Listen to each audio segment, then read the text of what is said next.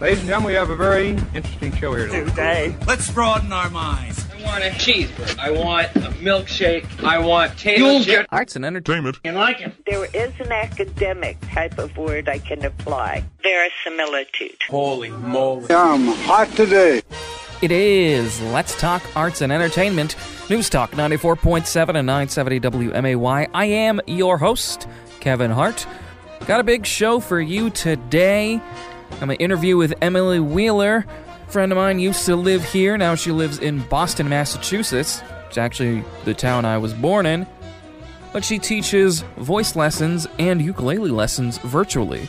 Talk to her about that. Then Way Out Wednesday, weekend edition. Then my new segment with Gus Gordon that I'll be doing weekly. We are doing a new segment called A State of the Arts. We talk about the arts here and around the world and all sorts of productions that might be happening through virtual means. And then, bottom of the bargain bin with the Western classic, The Grand Duel, or is it The Big Showdown? It's actually both. It's got two titles. We're going to start, though, with Emily Wheeler. Here on Let's Talk Arts and Entertainment, I've talked to a lot of people from around the area that have been uh, that have been involved either in theater or any sort of musical artistic endeavor. My next guest used to live here in Springfield, so she's very much locally based here for arts and entertainment, but now lives, as I believe, in my hometown or my my birthplace, rather, Boston, Massachusetts. And I'm talking with Emily Wheeler. How are you? Good. How are you, Kevin? I am doing pretty good. So, um, I didn't know your hometown was uh, Boston. Sorry to speak It- over you. oh, no, awesome. no, you're good. Yeah, it's um, yep. I was born there, uh, lived there for six months, and then moved here to Springfield. So, pretty much grew up in Springfield. But yes, I was born in Boston, and it is it is a great place. Very cool. Yeah, I like it here. Mm-hmm. Yeah. So, uh, before we jump into uh, a little bit here, what you're doing, um, uh, talk a little bit about when you were here in Springfield, all the types of different um theater, all the different arts that you did here. Sure. Um, so my history in the arts in Springfield actually goes way back. Um, a few of your listeners might recognize the name Sandra Daner Wheeler. She was involved in the Muni in the uh, 60s, 70s, and was a leading lady for 10 years. She likes to tell people. And um, she really inspired my love for theater. So as soon as I was old enough, I joined the school band, and then I joined the school choir, and then I started auditioning for shows at the theater center, uh, which was located in the Hoagland, and I started auditioning for the Muni in like fifth grade, fifth, sixth grade. And it took a few years, and the first show I was finally in was Willy Wonka at STC. And then the next year, I made it into the Muni, and my first show was Into the Woods. Nice. Yeah. Who- Who are you in Into the uh, Woods? Because I, I was just Ooh, before COVID was assistant directing that show. Who are you? I was Lucinda. Oh, nice. That's awesome. Yeah, it was really fun to play a blind sister in the show and ham it up with um with uh, a few of the other members in the cast. Yeah. Jennifer Allen, Jennifer Howell Allen. I'm trying Cool. to remember her name. She played Florinda, and we were Mhm. sisters. Nice. Um, additionally, in Springfield, I was in the Troubadours for three years. I went to Glenwood High School. I did all of the musical productions there. I was Mhm. also the drum major of the high school band down there. Me too, but for. SHG though. But yeah. For SHG, yeah, Mhm. okay, Yep. rival. It's Yep, funny that the bands never faced off. No. We all we all supported each other's musicals. I was like super jealous you guys got to do West Side Story because I love that musical. Oh, West Yeah. Side was great. Yeah. My favorite uh, musical that we did at Glenwood was actually Legally Blonde. Oh, I got to play Paulette. That's such a fun show. Yeah. It was so great. And Kalia Swickard was um, Elle Woods, and the cast was just wonderful to be with. Yeah. And I uh, wonder how all those girls are doing now because I think all of us are scattered to the winds. Yeah. So yeah, so um now you are in Boston, Massachusetts, and um you are doing voice lessons and also banjo lessons, I believe. Ukulele. Ukulele. My bad. I should It's I should have written that down. Uh, but uh, no. But so the so even though you are miles and miles and miles and miles away because of uh, what's been happening with COVID and all sort all, all sorts of different uh, performances and everything is online now, you are uh, able to teach remotely, and you are able to teach anybody who uh, would like to learn remotely. So tell me a little bit about um, how you started doing that and how it has been going so far. Sure. So when I first moved out to Boston, I uh, came with the intention of pursuing a career in opera. I just finished my master's in voice at the University of Iowa exactly a year ago. And I was performing out here. I was involved in a musical at Harvard that actually our opening night was shut down Oh. due to COVID. And I was sitting at home for two months, like most people were out here on the East Coast, while we locked down really harsh, really fast. And it gave me the opportunity to really think about what I want to be doing, how I want to support myself. And so I took a week, I developed my website, and um, out of that, I conceived the idea of teaching lessons over Zoom because I started seeing how comfortable students were becoming with learning over Zoom. And I saw lots of my musician friends doing the same thing. And so I started posting on Facebook just to people that I knew that I would be teaching ukulele lessons in a group format and private voice lessons. And um, from the first night that I posted, I got a few bites and I was able to grow my ukulele lessons to um, a handful of students that meet once on Wednesday nights. And I have about six private voice students. And they are all over the U.S. actually. Um, there's a few people that I've never met from here around Boston. I have two or three students in Iowa, and I have a few students from the central Illinois area as well. All right, that's awesome. Um, so, so with doing um, with doing virtual voice lessons, have you been um, have you been involved also doing any sort of virtual uh, performances? Because there, there, I've, there's been even here in uh, Central Illinois and around the country, there's been some there there have been these uh, so, sort of virtual productions either um, through Zoom or maybe in an isolated setting where everything can be controlled. That uh, they kind of put on the show and you know maybe record it. Have you been involved in uh, anything like that? I have. Um, right at the beginning of quarantine, I applied for this show called Live from Quarantine. Mm-hmm. and it raises money for displaced artists.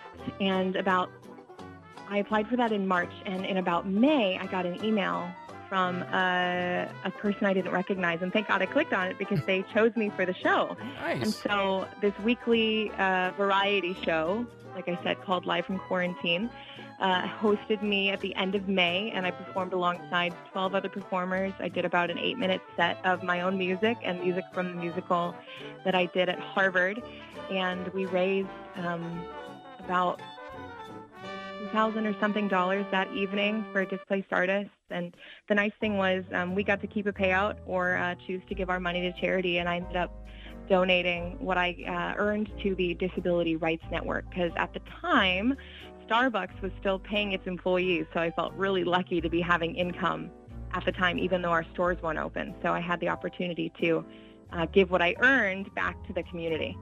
Nice. Are they going to be doing any more performances? Um, and you you said it was weekly. Are you going to be doing any more of them, or they? Uh, no, I haven't applied to be in it again. There's a surplus of performers who are itching to get in. They Right, actually have um, people from all over Broadway, all over the world. Um, West End performers have been on it, and the hosts are normally someone of pretty pretty notable status. Um, the time that I was on, the host was actually the guy who played Patrick in the SpongeBob musical Oh, on nice. Broadway, which was nice. pretty fun pretty fun. Um, but it's a great it's a great show. So if you get a chance to buy tickets to see another edition of live from quarantine the talent is awesome. Yes, absolutely. Um, is there any way that we'd be able to watch your uh, live from quarantine? Do you have a, like a link to it, or um, you know what? I could definitely provide that for you and make it accessible uh, if you have a website to put it on. Oh, absolutely, yeah, we could totally do that. Um, and uh, if people want to uh, get involved, um, maybe they're uh, looking at, you know, they're thinking, man, I have yet to, you know, I, I- you know, singing is something I want to do, playing the ukulele is something I want to do, but I have any sort, just getting in, interested in any sort of music, and they don't uh, have, they, they may be listening to this, watching this possibly, and saying, hey, uh, maybe I want to start taking up lessons. Where are people able to reach you? Uh, what website, any social medias where you would be able to, you would have information um, on signing up or information about you, that sort of thing. Sure. Yeah. And I, I would like to mention you make a really good point. I think it's a great time for anyone, especially beginners, to get started right now because with the Zoom lesson format, you're taking it in the comfort of your own home. There's really just space to be afraid to, to not be afraid to experiment and to make mistakes and to really just grow in your comfortable environment. Um, my website actually has all of the information you could ever need uh, to find out about my performing or to join my studio. Please join. I would love to have you. Um, it's emilykenningwheeler.com. Uh, that would be E M I L Y K E N N I N G Wheeler, W H E E L E R dot com slash lessons if you want to find out more about lessons. Wonderful. Well, we will make sure to link to um, all of those. We'll link to um, any socials and anything, uh, the website, of course, uh, definitely. And um, Emily, we will be checking in sometime soon, definitely, to uh, talk more about, you know, how things have been going, or you know, more just about theater. Um, it is great to talk to you again. You too. Really nice to hear from my hometown. Yeah. Thanks so much, Kevin. Thank you. Take a short break, and then we'll be right back with Way Out Wednesday.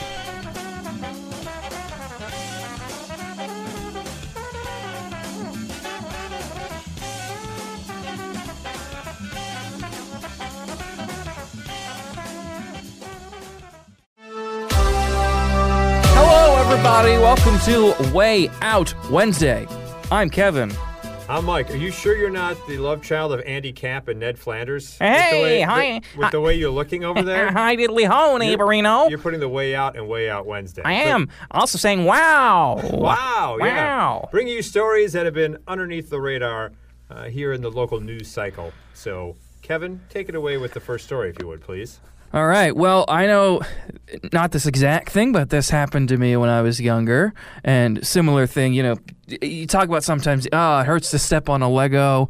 Sometimes, you know, kid put, kids put things up their nose, their Yeah, I don't understand that phenomena. I remember snorting a nerd back when I was younger. That did not feel good, but the fact I, I hope he was okay. Hey, uh, the fact that this kid in this story uh, was two years with a Lego up his nose. Two year, two whole years he had a Lego. com- without complaining, and it wasn't like a big block. It was one of those little weird, like Lego pieces, Yeah, of like the like the. Well, I don't know, it's like a connector. It looked like a hammer, is what it looked like. Yeah, it's one of those like, weird pieces. like a, like a cartoon mallet. But uh, in his nose for two years, no complaint. You know, didn't you know sneeze? I mean, do you know how that's two that's a- whole years? There's a lot of sneezes that eventually got that out, and the thing about it was the fact that he smelled a cupcake and then had to sneeze afterwards and blew his nose. That's when they realized the Lego had been up there. Yeah, he was like, "Oh, I was looking for this. Now I can complete the last that- Star I Wars. wonder what was going on with the pirate ship. Here's the missing piece to my Star Destroyer. Yes, I- boom.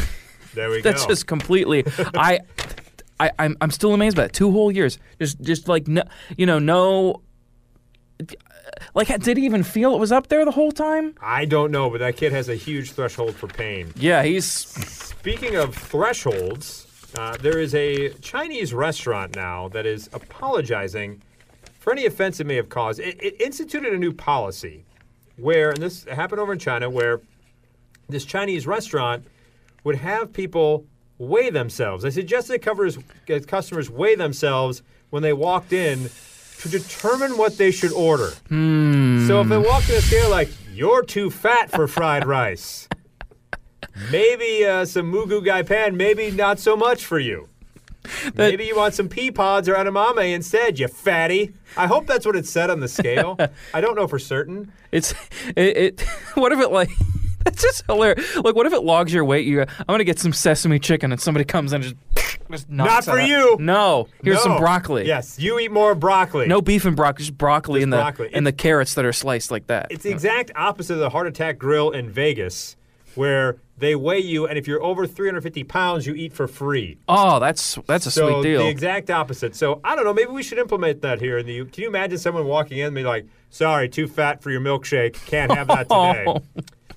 that would. Uh, I mean, we were we were joking off air about canceling. I mean, that would that that place would be out of business. Oh yeah. Speaking of milkshakes, a couple of beachgoers over in Ireland. By Mm-hmm. the way, beaches in Ireland not like the beaches we have here. Yeah. Ireland, Ireland only has like I don't know, like a month where you could actually go and enjoy a beach. And by the way, everyone's translucent over there anyway, so it's not like they're getting sun. Right. Yeah. So you walk over, they're on the beach, this couple, romantic time, and emerging from the water is none other than a cow. A cow. A cow, not a shark, but a cow comes up out of the water. Just move on out of here, please. Moving on. I'm wading through the water. Eating a bunch of plankton in there. Yeah. God, that would throw me off. Like of all the animals you expect to see at the beach, some a, a cow is not one of them. Like a cow coming out of the water like Bo Derek, and Ten is not what you're expecting to see. Like waving their udders around like so seductively. I was like, all, I could think of when I was uh, I was reading that, I was I was just thinking of the uh, the clip from Star Wars. It's like nothing will stop the return of the Sith, and then but it's just like a cow Cow coming- out of the water instead of the Star Destroyers. Speaking of nothing stopping you, uh, some people are stopped by the just discussing this as a public restroom. You know, it, it doesn't take much to you look at a public bathroom and you're like, ah, And a lot of times, maybe I can hold it. Yeah, a lot of times you're already inside. Yeah. You're fully committed. And so you're like, well, your brain is telling you, well, I got to go now. But not the case in Japan. Japan's always got to pull some weird stuff. They stuff. always got some technology ahead of us. So these are some clear see-through public restrooms. They're if if if we put a picture, I don't know if we can put a picture. Yeah, picture we'll like put a right picture, here, like, right here. Right here. Right So- here. And they're, and they're colorful, but you can see through them to gauge the cleanliness of the bathroom. Now, here's the beauty of it. When you go inside and hit the lock button, it becomes opaque and no one can see in. That is good. Hope it never malfunctions, though. Oh, I mean, yeah. like, Yeah, that that's not so good. I once had to when I went to go see the band Phish. yeah. Uh, I had to go to the restroom before I got into the venue. Uh, a big traffic backup. Yeah. Had to go into a cornfield because, as a man, I'm sorry, ladies, but as a man, nature and the world is your urinal. Nature finds a way. Yeah, and so Uh, uh, I went in the cornfield, started to proceed to try to do my business, and I heard from a different car, "We can still see you." So I had, Oh. I, I felt a little bit of a compliment, but also had to move back a little bit further. So to your point, hopefully the opaqueness always is intact once the lock button happens. Otherwise, maybe an odd time in a public restroom in Japan. And then and then I think you can also see out. uh, Oh. when you're in there, I mean, sure, maybe nobody can see you, but can you just imagine, like, like there's just somebody sitting there just staring at the door, and you're like, I can't, I can't do it. You know? well, they can't see you, so you should be fine. No, you know, it's eh, it's a weird, you know, like perspective thing. I don't know. It would it would weird me out, but so, so we haven't done one of these in a couple of weeks, but it is it seems timely as uh, today, as of recording this on this Wednesday, they're um, seriously um, looking into, and by that I mean they passed it uh, through all legal channels that the Stephen Douglas and the Pierre Menard statues um, at the Capitol are coming down. Oh, okay. And so, um, you know, we so we've talked a lot, a couple times about replacing Chef Kim- Boyardee Chef be Boyardee. yeah, it was going to be one of them. Uh, Britney Spears, Britney Spears, Gwar. yeah, as Um, well. So what do we got So, today? so a Christopher Columbus statue again. Look, he Christopher Columbus was, you know, It's, it's been a rough few months for old Columbus, that's for sure. You know, he's a replace Christopher Columbus statue with the Route One orange dinosaur.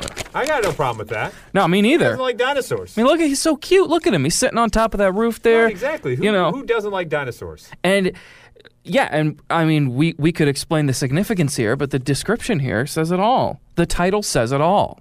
And we have, uh, I, I kept some of these comments there because these are great. They have uh, up- upwards of 7,000 signatures last time I checked. They said, For ages, the Route 1 dinosaur has been a symbol of guidance for our people. In the world of Rugrats, the children idolize Reptar, and this orange dinosaur could be the Reptar for our United States, a powerful, stalwart mentor and protector of this fine nation. And then the very next comment Amen. Dino never hurt anyone. Columbus committed genocide. Whoa, that'll do it right That, there. That's exactly how I feel. yeah, I I, think- mean, and plus the dinos- plus the T Rex did save people in Jurassic Park. Gonna break for news, and then when we come back, state of the arts. This is Let's Talk Arts and Entertainment, News Talk 94.7 and 970 WMAY. It's a new segment uh, I'm doing uh, called State of the Arts. Uh, the arts community, of course, in Springfield and central Illinois, all around the country, um, even all around the world, are suffering due to the pandemic. And uh, there are new and creative ways every single day that people are finding new ways to perform, uh, new ways to, uh, you know, make all their artistic visions and everything get out there. Uh, so this will be a, a, sort of a weekly segment I'll be doing with uh, Gus Gordon will be joining me again, and uh, we'll be talking a little bit about that. How are you doing, Gus? Kevin, I'm doing great. How are you today? I'm doing pretty good. Um, so Great. one thing we uh, de- definitely want to talk about um, at the Springfield Theater Center, which is also housed in the Hoagland Center for the Arts. Um, Right. and uh, and again, this will be uh, you know state of the arts, the arts around Springfield. We're not just you know we're not just relegating it to you know this one theater company. I mean, this is all of um, you know everything going on in Springfield. Uh, so yeah, so the uh, theater center is putting on one of Ken Bradbury's shows, who did a lot of shows um, in the Central Illinois area. A lot of them he wrote Right. that are mainstays that are performed a lot. And uh, this show, uh, Spirit of Lincoln, uh, is being directed by Hope Cherry, and it has they have just put out the cast list and uh, the list of dancers. So you know, let's talk a little bit about that. Yeah. This will be similar to. Um, how Songs for a New World, which was going to, you know, pre-recorded and uh, sort of streamed live, they were talking. Uh, they're Right. doing a very similar thing. Yeah, it, it was really exciting. We had the auditions this weekend. Um, well, the theater center did at the Hoagland Center, and uh, we did a lot of talk in preparation for how we would set up the room and how we would make sure that everyone um, felt safe and that we were following all of the CDC recommendations and the local health department recommendations. And I think things went really well this weekend. They had a great turnout. Um, Hope has put together a super cast Oh, of yeah. some really really talented local performers. So I, I think it's really an exciting project. And you know, Kevin, looking over the cast list, um, I have it right in front of me, and you Mhm. see names like Keith Bradbury, Mhm. of course, Ken's brother, Yeah. uh, Reggie Guyton, uh, Matt Woodson, uh, Wes Bridges, Linda Schneider, Jim Yale, Tony Young, uh, Mark Wheeler, Andy Vandervoort. Um, and I'm not listing all of them, but those are just some. That's a great group a of people. huge- and oh I think God, what it shows us is all the theater community and the arts community really wants to get back and do something. Yes. I think people want to be involved, and they miss this element that was such a was and is such an important part of their life. And um, I, I think it's exciting that a new project is out there, and um, we'll you know try to try to see it through to get a good product for the audience to enjoy.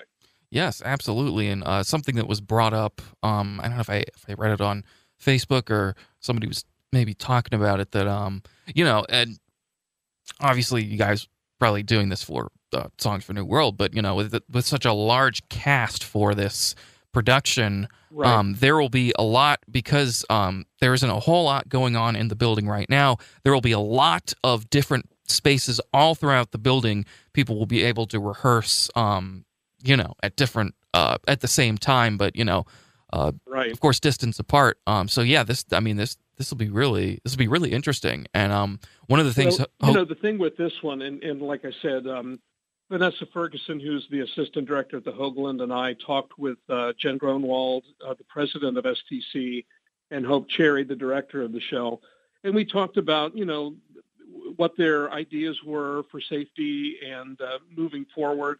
And this, you know, it's going to be very fluid, and they they understand that, you know, things need to be flexible and um, they can, of kind of roll with the punches. Where this is new territory for everybody, and it is a big cast, but they've worked out a rehearsal schedule where people will come in just to do their monologues and so forth, and uh, then piece it together in a in a safe fashion for the actual recording whenever that takes place. They haven't really set an exact date for this yet. I think they want to get the production up and running first, and then set a date for the actual um, distribution on and figure out what platform it's going to be on and, and what the dates are, are that people will be able to see it.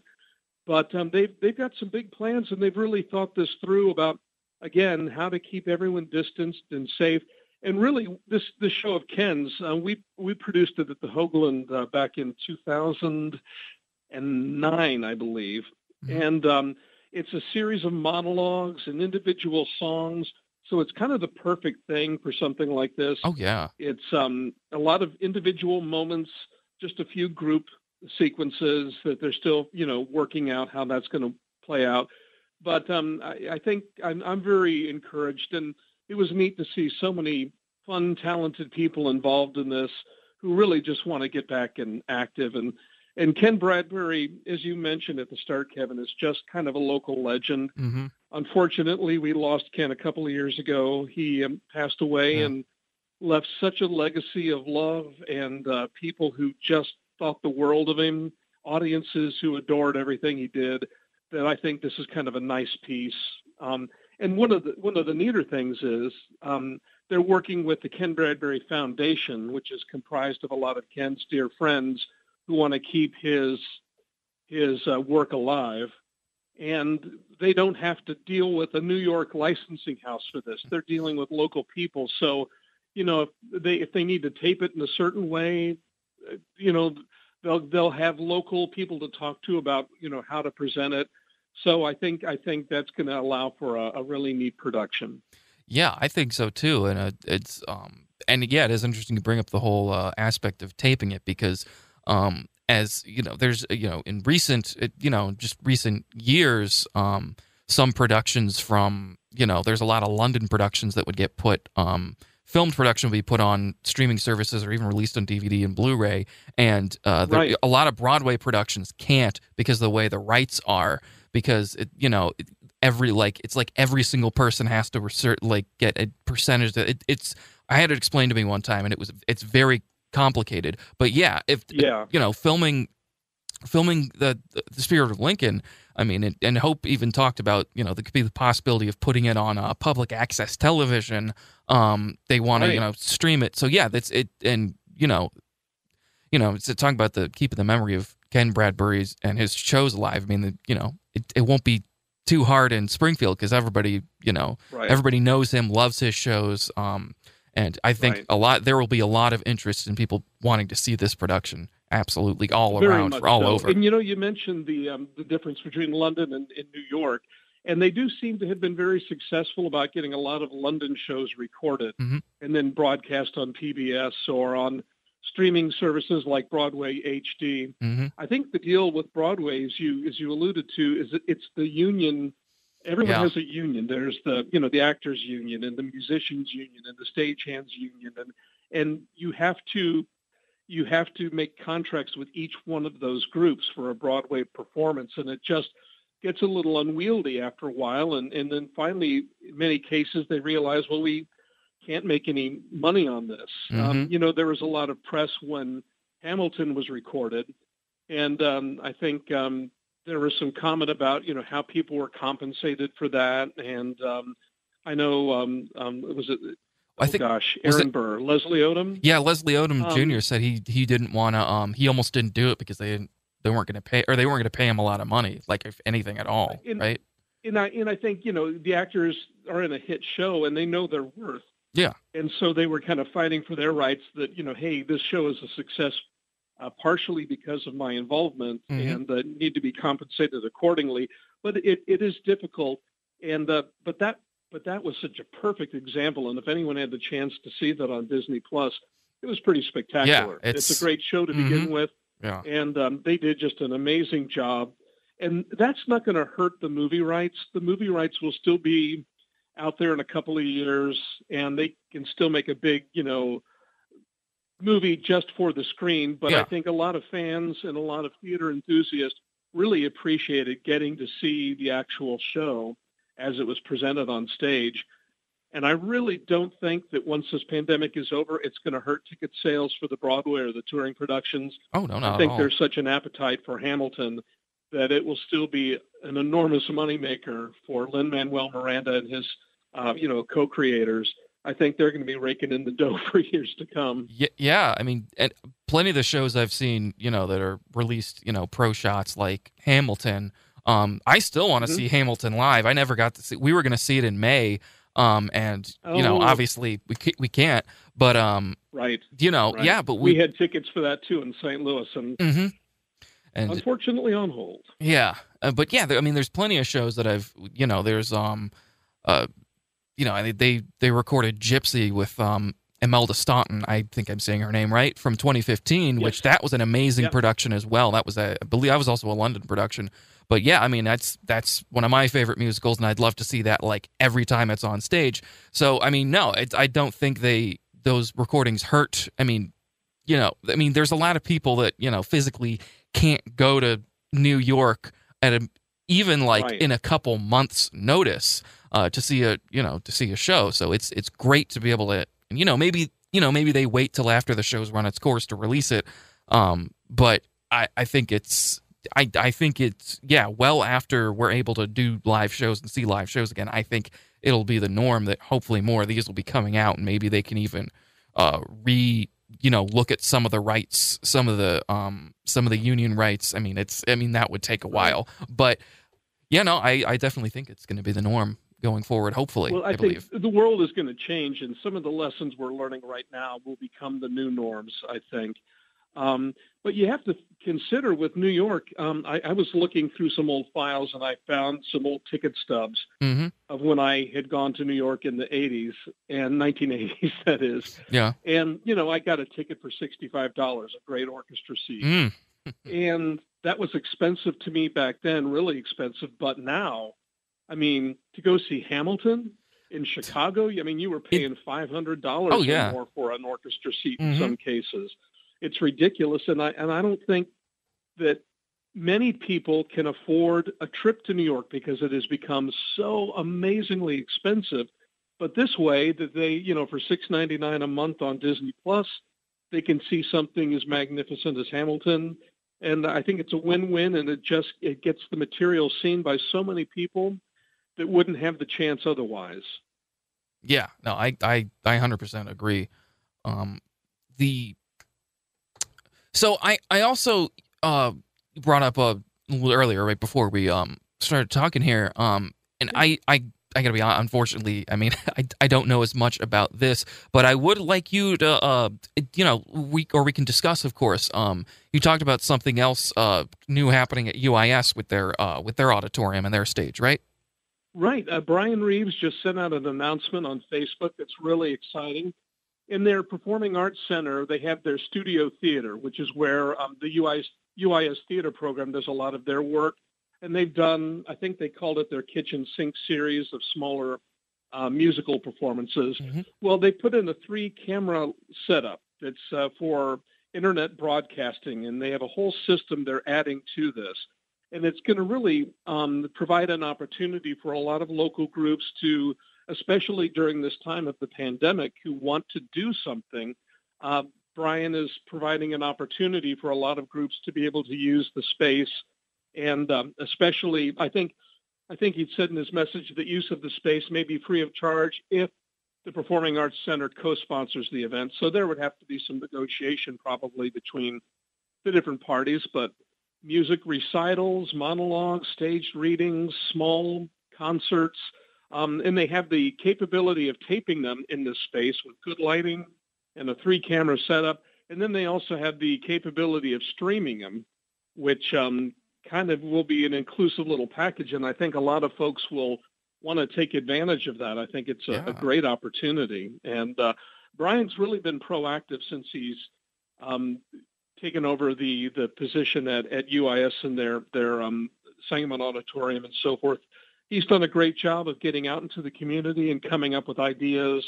Um, so this is just another new idea and how he's thinking about how he might offer something that is that is good for the community and allows people to get some, you know, performance opportunities and how audience members can see something that is is local because I think there is a, an appetite for that, especially as this pandemic wears on. hmm Oh yeah, yeah. We yes we we we do love you know we love you know just talking about we love watching the you know professionally shot uh you know the musicals um you know like Hamilton or Right. something on the West End, but you know especially for um the talent pool of people in this area you know people want to see local shows with the local performers they know and they love and yeah i think Yeah. it's absolutely a wonderful idea Well, I don't, I don't know if you've ever heard people say this, but I've, I've heard it a lot that people who come here from other cities or people who grew up here and then have moved away and some of them come back, I, I've heard it dozens of times where they say, "Boy, we're Springfield is really lucky to have such a thriving arts community." Yeah. Uh, people come from bigger cities, and people go to bigger cities, and they say, "We didn't know how lucky we had it in Springfield because there are so many opportunities." It's not just one theater group or one orchestra or one, you know, dance company. There are lots of different opportunities to perform, and um, Springfield and Central Illinois has done a great job of cultivating that talent and providing lots of diverse opportunities. And I, and I just expect that to keep growing. Um, you know, once this, once we get past this pretty enormous hurdle Yeah. called the coronavirus. Mhm. Yeah. Well, and we will be um, making sure that uh, we, we will be doing everything we can to ensure that this, uh, as as much uh, to get the word out on performances um, and uh, certain things that uh, may be going on. Um, you know, shows that are going on, shows that are being planned. We'll make sure that uh, we we keep that covered so that we are able to, um, when the time comes, or even before, um, able to do as much involvement uh, with any sort of performing or anything like that. Uh, so uh, I this is this has been this has been fun. Thank you so much, Gus. We uh, definitely uh, Hey, yeah. Was I it- love the opportunity, Kevin. Yeah. Thanks very much. And um, it'll be interesting to talk about different things going on in town and, and what we can expect in the upcoming months and years. Yeah, absolutely. Well, I we will. I'll be definitely checking in with you again next week, and we'll uh, see what's going on. All right, Kevin. Thanks a lot. Have a great week. You too, Gus. Thank you. You missed a segment? Hello? Hello? Anybody home? You can find it at wmay.com slash arts and entertainment. You can hear the full show, some of the clips, some of the things you might not even hear on the air. Interactive appetite, searching for a website, a window to the world, got to get online. Take a spin, now you're in with the techno set. You're going surfing on the internet. News Talk 94.7 and 970 WMAY. It's time for Bottom of the Bargain Bin. with Kevin Hart. Welcome back to Bottom of the Bargain Bin, the Grand Duel. Or is it the Big Showdown? It depends on what version you see, but both of those versions are the same movie, a spaghetti western on par with the best of them. If you're a fan of Quentin Tarantino, not only will you recognize the imagery in this movie, such as the black and white flashbacks the extreme amounts of film grain, the hero with a mysterious past in the shadows, but just listen to the score.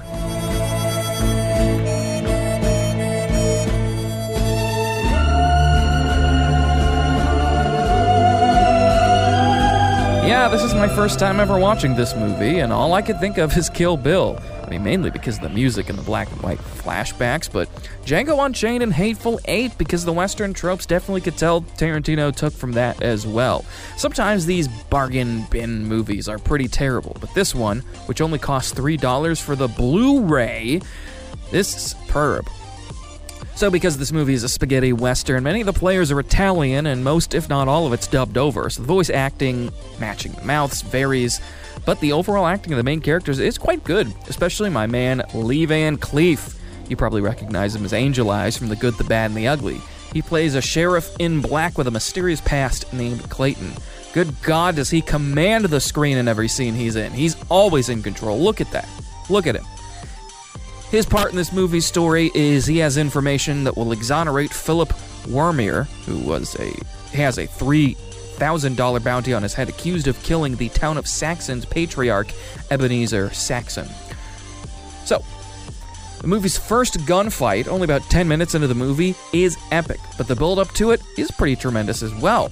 Clayton walks calmly through the town, identifying literally every person who's hiding, pointing a gun at him, with that iconic score in the background. The only one who doesn't spot is Philip, who is with a lady friend. Clayton makes his way into the bar and gets a drink before the gunfight ensues. Philip does a far from realistic trick to escape death once, but damn does it look cool.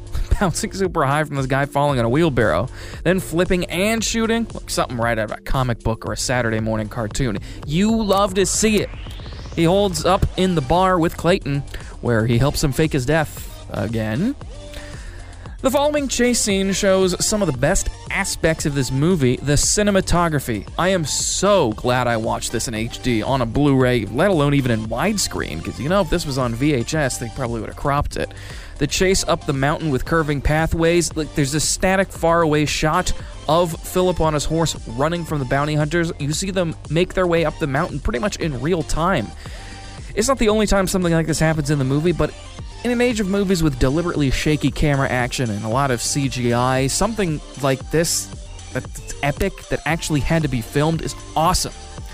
Philip hitches a ride with Clayton only to get separated, captured by bounty hunters to find the location of silver, hidden silver, that Philip knows. He's the only person who knows where it is. He gets saved. He then makes his way to Saxon City to avenge the murder of his father. It's here where we meet the main villains, the Saxon family.